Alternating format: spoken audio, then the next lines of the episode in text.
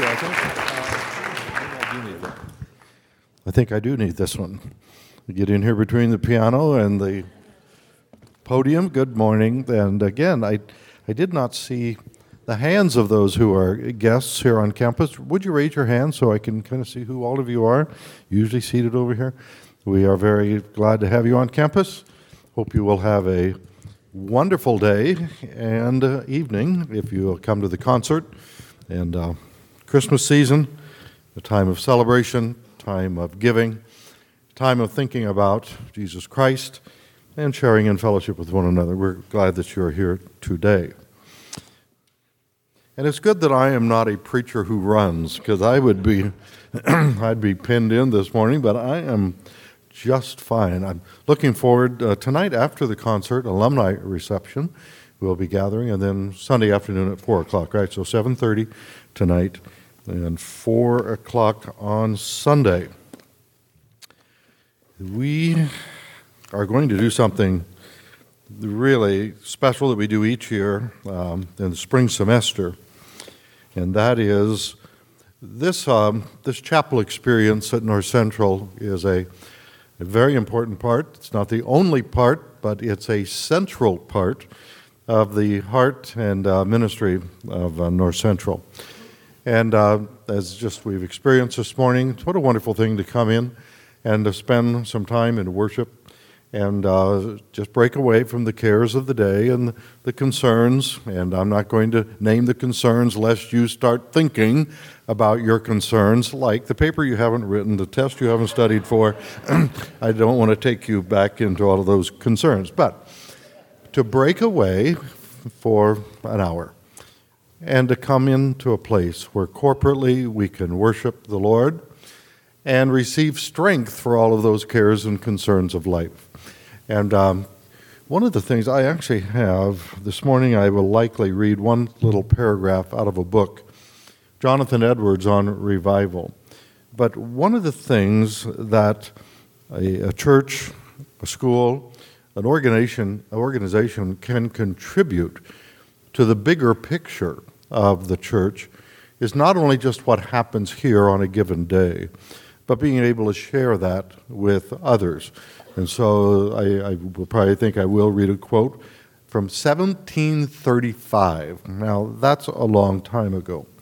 But the long lasting value of the work of Jonathan Edwards and the great uh, First Awakening was not just what happened then, but how that was shared with two more centuries of people, and uh, something I can share with you today. Why do I mention that?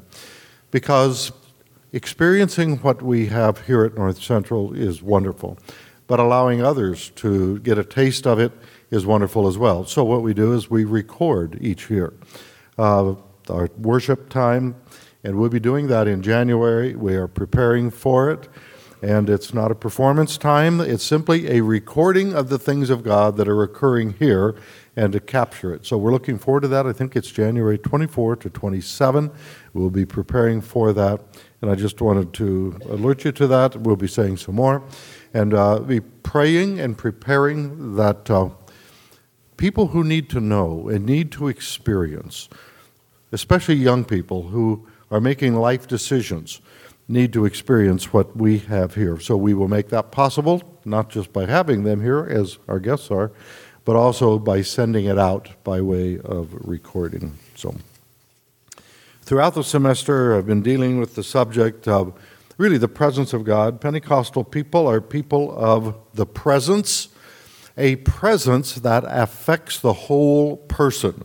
It will affect your mind, it will affect your emotions, your body, and your will. It, um, it'll, it'll touch all of you.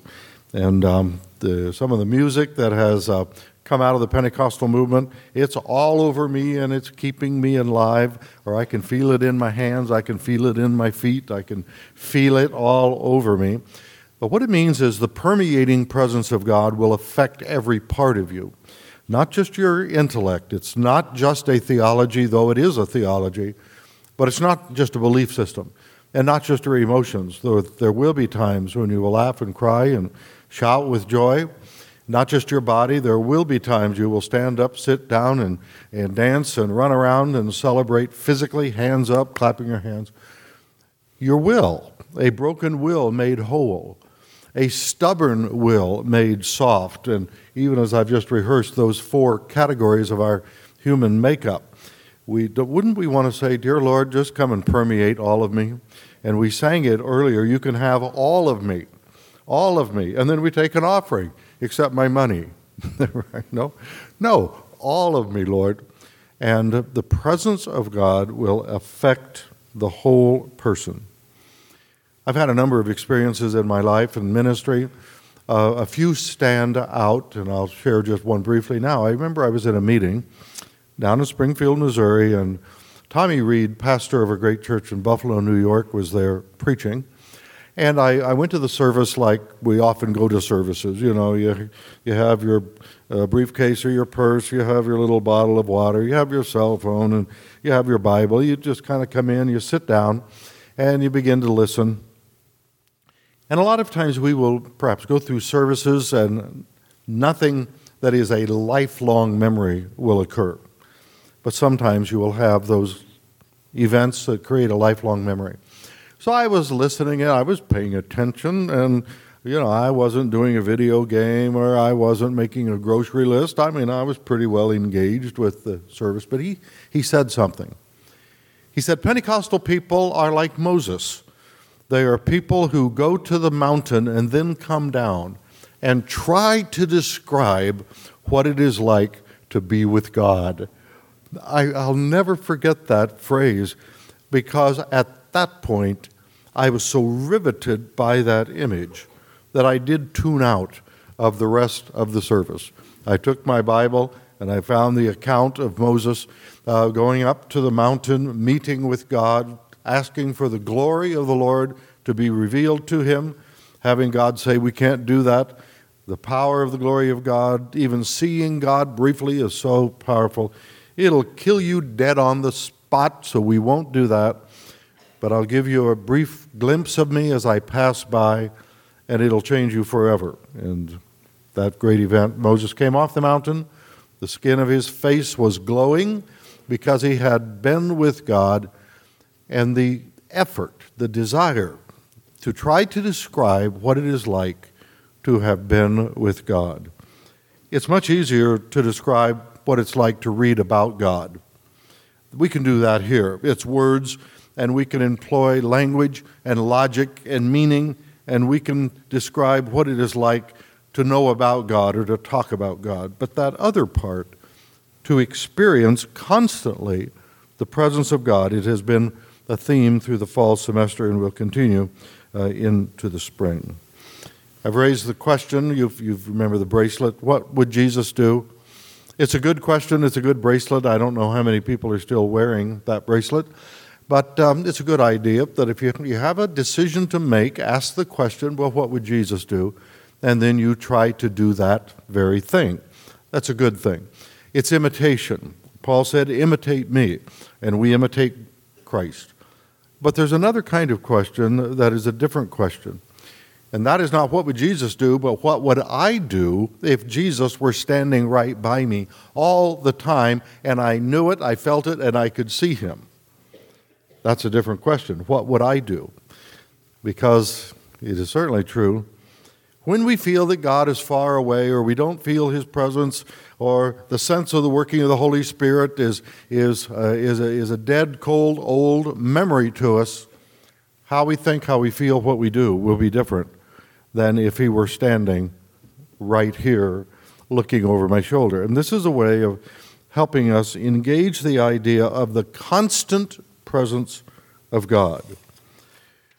I'm going to share a few thoughts this morning and put up just one slide that I'm going to leave up through the entirety of the message and through the entirety of our prayer time. If we can get it up, is it there? I'm still in between my old glasses and my new glasses that I will get on Monday the 12th and hasten the day. There it is. This is a three part framework that's very, very easy to remember, but it is loaded with meaning, and I really want you to get it. three phases. Now, this would be sequential phases to spiritual renewal that lead to three permanent dimensions of spiritual life. Okay, can I say that again? Three sequential phases of spiritual renewal that lead to three permanent dimensions of spiritual life. They are reach up, which is Lord, cleanse me, receive and respond, that is, dear God, fill me, and thirdly, reach out, which is, oh God, please use me. And so, if you wanted to do a little bit of aerobic exercise this morning, you, you could do the reach up. What is this? We lift our hands in prayer, right? You want to do that? That won't hurt you. Reach up, Lord, I'm praying. Cleanse me, oh God. Okay. Then, like this receive and respond. All right? Receive. Fill me, Lord. And then what? Reach out and uh, use me, Lord. So reach up, receive, reach up, get it right, Gordon. Reach up, right? Pray, receive and respond, right? And then reach out and touch others. Out of your innermost being will flow rivers of living water. If you're going to have a river flowing out, you're going to need a river flowing in. Spiritual renewal on a personal level is dealing with all of those issues that separate us from a sense of the closeness, the nearness of God, the work of the Holy Spirit, the conviction of the Holy Spirit, the encouragement and empowerment of the Holy Spirit. You'll notice that in much of what I'm describing, I will not be referring to the issue of reading and studying the Bible. That is a very good thing to do, obviously, right? And I don't have a text for this morning's message, so I will, I guess I will say, if you have your Bibles, and you should, because that's a good thing. However, this morning we're not going to take a particular text. We're going to look at this three part framework. But you'll notice that the emphasis is not on reading about God, it is experiencing the presence of God. If all you do is read a map and never take a trip, it really makes for a very dull life. You could be a great map reader, but it's much better to actually visit the Himalayas, or to visit Mongolia, or to visit the Holy Land, and to experience, you see, a real trip instead of just reading about it in travel logs and looking at maps. We love the Bible, we revere the Bible, but we do not idolize the Bible. We do not worship the Bible. We worship God, and as Moses said, Show me your ways, show me your ways, but why? So that I can get to know you.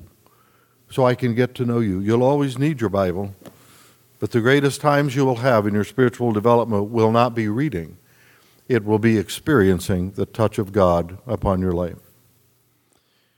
Revival is a corporate experience of spiritual renewal. So the, even the language is kind of interesting here. A person can go through periods of um, just call it spiritual health, and then periods of spiritual disease. And um, unfortunately, the human condition, in our distress, we call upon God, and in our success, we tend to turn away from God. It's just so human. You ever hear of foxhole Christians? You know what a foxhole Christian is? You ever hear that phrase? It means someone who's hunkered down in a foxhole in a war and uh, they're afraid they're going to die, and the bullets are flying, and the guns are going off, and the bombs are dropping, and so they get very, very religious and spiritual in that time. And they say, Dear God, if you ever get me out of this, if you get me through this, if I can live through this, if you get me out of this war, I'll serve you all the days of my life, all right? Well, then they get out of the foxhole and they get back home and they get back to normal life. And the experience of the foxhole tends not to stick with them when they're on the streets of a city or the ballparks or wherever it may be. Foxhole Christianity, you ever hear about that? The, um, the whole idea of being a genuinely spirit filled, spirit led is not a foxhole experience. Although, if that's what it takes, and you, I suppose all of us at one time or another find ourselves in a foxhole with the bullets flying, and it makes us consider life much more seriously. I think it was Benjamin Franklin who said, The prospects of hanging wonderfully concentrate the mind. right? So thinking of your impending death may help you think better about the life you live. But when we talk about spiritual life, people can have renewal, and we call it renewal. When it's corporate, we call it revival. All right? So personal spiritual renewal. But if you add it all up in a group, it is often called corporate revival. this year we have been exper- experiencing, feeling, sensing that there is a corporate experience shared by many. Now, you, you can be in absolutely the worst school, the worst church, the worst place, and be personally in touch with God. Because your circumstances, it's never what's going on around you, it's always what's going on within you, you see. So you can live in the presence of God even though you are in a prison cell. But um, it's a very wonderful thing when the, maybe the person next to you is also, right? And you're not the only one. And perhaps you're not the only believer, or you're not the only serious believer, or you're not the only one who cares about the things of God. It's a wonderful thing to have some friends who care about the same thing. It's a really wonderful thing if you have a few hundred people. And as in the first Great Awakening, or the second Great Awakening, or the Welsh Revival, or the Azusa Revival, or the Latter Rain Revival, or the Charismatic Renewal, when these collective expressions of personal renewal occur, this is what makes the history books and even allows me to do what I just did identify specific periods of time when there was a corporate expression of a number of people experiencing the presence of God. When those things happen, things are different. Things change. Often the schedules change, the length of the services change, the fervor of the singing changes, the uh, paying attention to the preaching of the word, responding to the altar, praying, fasting, lots of things change. Joy, exhilaration, a lot of things. And sometimes some very unusual. And I preached and shared, you know, focus on God, not on the odd. You remember that phrase from a previous message? But during periods of corporate revival, you will often see some very unusual things take place. And um, that's often how we define revival. We define it as those unusual, out of the ordinary, extraordinary things that took place. What I'd like to do this morning is to set that in the broader context of what it means to be a continually spiritually alive person. But for just a moment, the phase two, that is receive and respond phase, fill me, Lord, with your presence. This is the phase we often describe when we say something like this, and I've heard it so many times. Oh, they're having a revival down at, and you pick the place, Brownsville. And uh, they, go, they stand in line all day. They go to church all night. The services are five hours long.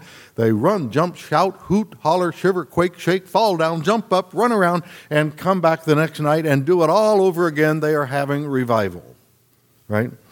And sometimes on college campuses, the way it's described is we're having revival. Uh, the classes were all canceled, the chapel was filled, and students brought all the trash from their rooms and brought it down and put it on the altar. and back in the day, they would bring those rock and roll records and come and have a burning. Now you have CDs. I don't know what in the world we would burn up nowadays if you brought all the trash from your rooms because so much of it is carried around in your pocket in that one little technological device. So I don't know, maybe we would have a phone burning? I, I, I I doubt if people would be as willing to burn their phone as they were to burn that one old Elvis Presley record that was causing them so much spiritual trouble. But it's described in, in certain ways. You see what I'm saying? And I think that's um, unfortunate because the life of ongoing spiritual renewal is not characterized by, by an ongoing set of very odd, unusual, unusual circumstances, as good and valuable and important as those phases are. So, what I'm wanting to do is broaden the focus. That phase of revival, phase two, I would characterize as being much like an emergency room. Emergency rooms are exciting. It's a life and death experience. And I'm glad that uh, hospitals have emergency rooms.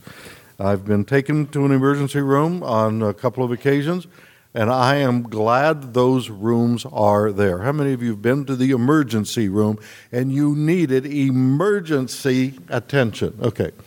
Our older son, Jeffrey, is a medical doctor. He is an emergency room physician. And uh, a lot of people think that the emergency room is always a time of people running and jumping. Actually, he says a lot of it's really boring it's a festered splinter, it's a little something stuck in the eye, and a whole lot of colds and sniffles and whatnot. But there are times when it's a very exciting place. One Saturday, I was talking with Jeff on the phone. I said, um, This is when he was doing his residency at the University of Chicago on the south side of Chicago in a very tough part of uh, Chicago said, "So, what'd you do today?" He said, "Oh man, did I did I ever ever have a day?" He said, "I was in the emergency room. I was the attending, uh, and really the one person in charge. Just and um, all of a sudden, a car full of kids rolled up in the emergency room. They all jumped out, and they drug this kid out of the car into the emergency room, and then the personnel there got a hold of this kid." But they'd had a fight a block south of the hospital, and as I recall, he said it was over a candy bar or something. But a bunch of young kids got into a fight. Someone took out a knife, stabbed this kid right here in the chest. He fell down, so his friends picked him up, threw him in a car, drove a block into the emergency uh, hospital, uh, emergency area of the hospital, and uh, they brought him in. Jeff was there. So the kid had a hole in his heart and was bleeding profusely. Now everything went from sniffles and splinters into high gear action. Jeff said he was there. He, they have uh, ways of contacting various uh, areas of the hospital. He said, I hit the buttons to call for the thoracic surgeons, these are the heart surgeons, but you have to do something right there, right on the spot, right at the moment. They ripped his, he and other people who were helping, ripped his shirt open hole in his chest. They took a small saw, Jeff started right here, sawed his sternum completely open. People pried his chest wide open. They put the clamps in to push his ribs out here like this so they could get to his heart. Jeff was there doing what he could, and the blood was coming out of his heart so profusely that to stop the flow of blood, he stuck his finger in this kid's heart to stop the flow of blood. Right about that time, a couple of thoracic surgeons came running in, and these were specialists. They took over. Jeff stood back, having done his part. The kid died. He did not live through that stabbing. I thought, good grief. I, I can't imagine what you just did. He said, Yeah, it was quite a day. What'd you do, Dad? I said, well, I went to Target and got a bottle of shampoo. You know, it just, it's just not quite the same, you know, as the emergency room. So I'm glad they have emergency rooms. But some people think of spiritual life as being an unending, continuous emergency room experience. All right? Because they say, we need the power of God, we need, and we do. And we need the presence of God, and we do. And we need the work of God, and we do. And phase two of revival is much like that phase, where there is a divine, and, and then our language have to be so. Finally, God shows up, you know. He makes an appearance. He drops in. The hand of God moves. I mean, you know, God moves. You know, I, I have a vivid imagination, and I'm somewhat of a visual learner. So when people say the hand of God fell, I mean, I, I have a video of that. I'm just trying to get the theology. I mean, was it the whole hand or just the hand? Boom. Just, so anyway, I have trouble sometimes with the language that describes these things to get to the reality behind the hand of God fell or God moved or things like that. Those times are very, very important. But the three phases of spiritual renewal that lead to three permanent dimensions are broader than that. So, to very quickly touch upon them, you will often hear that phase two is preceded by two years of prayer and fasting. That, that's just a very common report because it's true. That happened in Wales with Evan Roberts. It happened in Azusa with Frank Bartleman and Seymour and the others. It's happened in many, many places. In fact, Frank Bartleman in the Azusa revival wrote Evan Roberts uh, in Wales. He said, How do you, what can you do to bring about a revival? And Roberts wrote back, he said, Get the people to praying.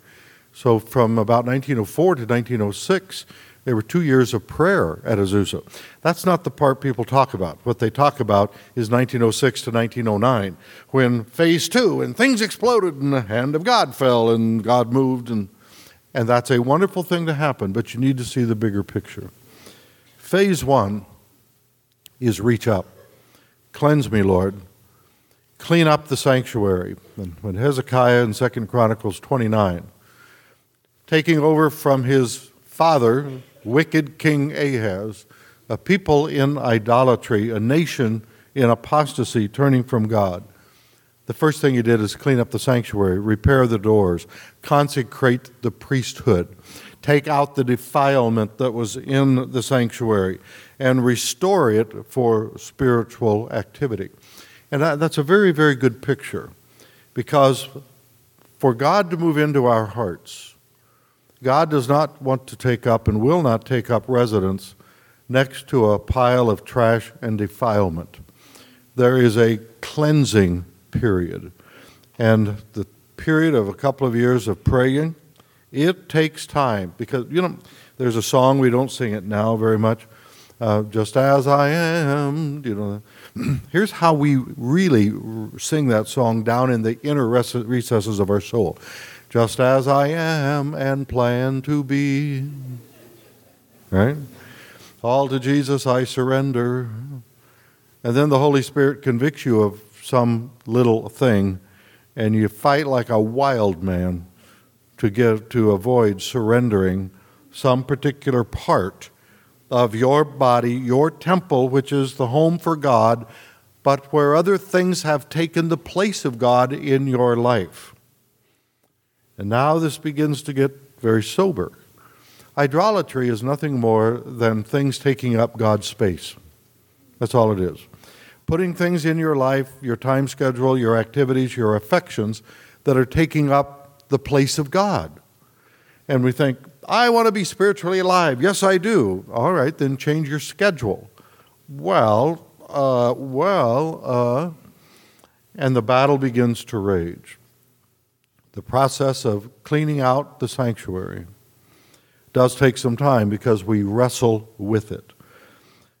I've, um, over the years, I've committed myself very, very deeply to endeavor to be the kind of leader that would provide opportunities for people to deal with spiritual issues, but not to be the kind of leader that would f- try to force people to do it. and this whole thing of prophetic preaching and calling people to repentance, is always a very delicate thing. I could very easily point out the ills in American society, and every time you hear me preach, I could give you a report of some horrible thing that happened, and you know, and uh, talk about horrible things that are happening on college campuses, and then talk about how horrible you are, and uh, you know. But I, I've really years ago came to believe. It's the ongoing work of the Holy Spirit, not the short term bashing of people, that brings about genuine long term spiritual renewal. Okay? The reason I mention that, the cover story for Time Magazine, November the 7th, has to do with anxiety, depression, and the American adolescent. It's interesting that Time Magazine would cover this. I will not deal with it here this morning I will just make a few remarks that have to do with phase one and just one particular point of application to you. I think that one of the greatest difficulties Americans are having today, and especially young people, has to do with the way cell phones and the internet has robbed them of time, has put into their mind, heart, and emotions images and pictures and comparisons with other people. And I could now, can you see, right at this point, if I wanted to launch into a rant and bash you for looking at your cell phone during chapel and point out people that I saw earlier in this very service on their cell. I mean, I can feel the prophetic anger rising in me right now. But I don't believe that that, while, while it can have a short term reaction, I don't believe it gives a long term response. But I would say that um, all of us, and I think especially young people, there is a war for your mind, your affections, your emotions, and the way that we deal with this one issue of our cell phones and our technology. We have this article deals with kids that are cutting themselves, uh, depression, anxiety, and it's, it's a horrible thing. They describe overexposure, total connectedness, hyperconnectivity, never giving your brain and your emotions a rest from it all. Comparison, right? I could just go through all of that. I would, that's, I'll do nothing more than what I've just said because in these few seconds here, everyone in the room, in one way or another, has had some kind of response to this issue of what might be taking up God's space in my life. So I'd make a suggestion. I've um, I use technology, but I, I have ways of dealing with it. I turn off all of the alerts except the phone so that I don't get beeped at every eight seconds. You know, you know see who's beeping at me this time. I, I can't stand it. Drive me crazy. On my deleted file on my computer in my office, I have over 28,000 deleted email messages. All right. I, I, think they come at a rate of about one every 14 seconds. Beep. You'd be a nervous wreck if you try to respond to that. You have to get control of that. You understand? So here's what I would suggest. How about you consider praying and fasting your technology? Maybe take an hour a day where you turn it off, put it away, and you take control of it instead of it taking control of you. And that very little suggestion then throws you into a bit of a spiritual uh, battle. Can I do it? Would I do it? Because how many of you know there is something addictive about those beeps? Don't we know that? All right. Taking up God's space? All right. That's all I will say about it. But phase one is a period of time where we clean up God's temple and make room and space for God's presence. And that takes some time. Phase two, receive, respond. Um, lift up your heads, O ye gates, and the King of glory will come in, right? Christ in you, the hope of glory. It's amazing, amazingly wonderful when you get past faith, certain elements of phase one that are prohibiting you from experiencing God. You experience God, then there is the run, jump, shout, hoot, holler, shiver, quake, and um, I'm not going to take the time to read Jonathan Edwards. But a lot of the things we see in Pentecostal revival people weeping, laughing, he talks about, people breaking out in bursts of laughter over the joy that comes when they know their sins are forgiven and they feel the presence of the Holy Spirit. He talks about tears, he talks about people fainting and slumping. So, the, the, electricity and the power of God will have an effect on your mind, your emotions, your will, and your body. Phase two of revival or renewal is when walking people fall down. Right? You're familiar with the, the notion of uh, it can be called uh, being slain in the spirit. I don't like the word slain there, but uh, slumping under the power or, or wilting under the influence. I, there's different ways to word it. But when the power of God's presence, it will affect you, and sometimes there will be very unusual physical responses. That phase of revival, walking people fall down. That phase of renewal, seeing people are blinded. Remember the story of Paul? He was blinded. That's a physical experience that he had in his own journey with Christ and the Spirit and uh, that very unusual Damascus Road experience. And those things will affect you and will have a wonderful impact upon you. But there's a third phase, and that's not this phase two, receive, respond, but there's phase three, and that is reach out and be used of God. Phase three of revival is not like phase two. Phase two, receive, respond to me, for me. Phase three, reach out and be used through me for them. And phase three of spiritual renewal, it's very, very different. It's not like the emergency room. It's not like the revival night services. It's the ongoing being poured out for the good of others. Phase three of revival, lame people get up and blinded people are made to see. Do you see the difference? Phase two, walking people fall, revival activity. Seeing people are blinded through an intervention of God in their life, as with Paul. But phase three is a facet of our spiritual life where things are very, very different. Phase three is not filled with the excitement and the emotion that is often a part of phase two. That's where you pour your life out to others and you give to others, not to get for yourself, but to be used of God. So, phase three reach out and be used of God. So, here's the three part framework spiritual renewal is an ongoing process where we totally, continually clean up and say, God, cleanse me, wash me, cleanse me. And you know what? God does it little by little and bit by bit. Um, he doesn't try to do it all at once. I'm telling you, that scrubbing would nearly kill you. If it didn't, in fact, kill you to try to do it all at once. And sometimes we, I think we Americans may be among the worst in the whole world about this. I want it all right now, very quickly, before, you know, no. It's an ongoing cleansing. It's an ongoing cleansing. And then receive, respond. Worship fervently. Lift your hands. Experience the presence of God. Dance before the Lord. Clap your hands and shout unto God those fervent responses.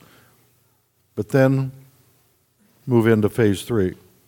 Go out and be used of God and help those who are broken be made whole, help those who are blinded be made to see, cleanse the leper, cast out the demons, and be used of God.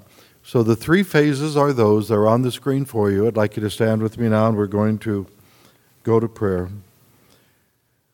Dear God, help us to reach up continually that we might be cleansed and that the temple might be cleansed of the defilements.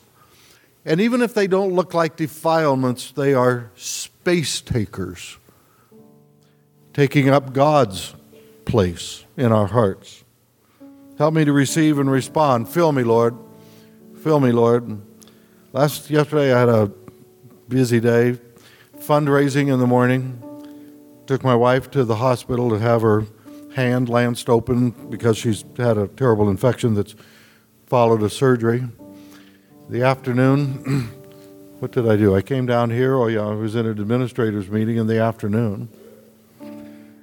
Went to a Christmas party last night. Read the, it was the night before Christmas with a bunch of students and ate cookies, and it was fun. Went home, helped Diane soak her hand, put her to bed, went into my office, and the glory of God was there. Because the day was filled with frenetic revival activity? No. But because God is constant. And for a couple of hours last night, oh, I marked some text in my Bible. I marked a spot in Jonathan Edwards. I pulled out this magazine so I could refer to that. But the wonder of those two hours was just to be and sense and be enriched, nourished, refreshed, healed, rested by the presence of the Spirit of God. To be a person of the presence. So I'd like to call us again to a constant practice that we have. We will serve communion on this side. I think Doug told me, Anna, are you going to be serving communion? So would you come? And on this side, we will anoint you with oil and pray for you. Others will gather to hear your confessions. We tell you now, confess your sins. Don't confess your crimes. That creates a problem. But confess your sins and let someone pray with you that you might be cleansed, right? Or share with someone. So those who help in this spiritual activity, would you come? And students, would you, would you take an hour or half an hour and just pray, Lord, cleanse me, wash me, show me the rooms in my life that need to be emptied, that the King of glory can come in. Lord, if there's defilement, wash it, purge it, cleanse it, that I might be clean, that I might be able to sense your presence. Then, Lord, use me and let a river of life flow out of my innermost being. Let's find a place to pray. God bless you. Thank you, guests, for coming. I Think you may have other activities. You can be dismissed. And now let's pray and let God do his work amongst us this morning. Thank God for his presence. Amen. Let's go to prayer.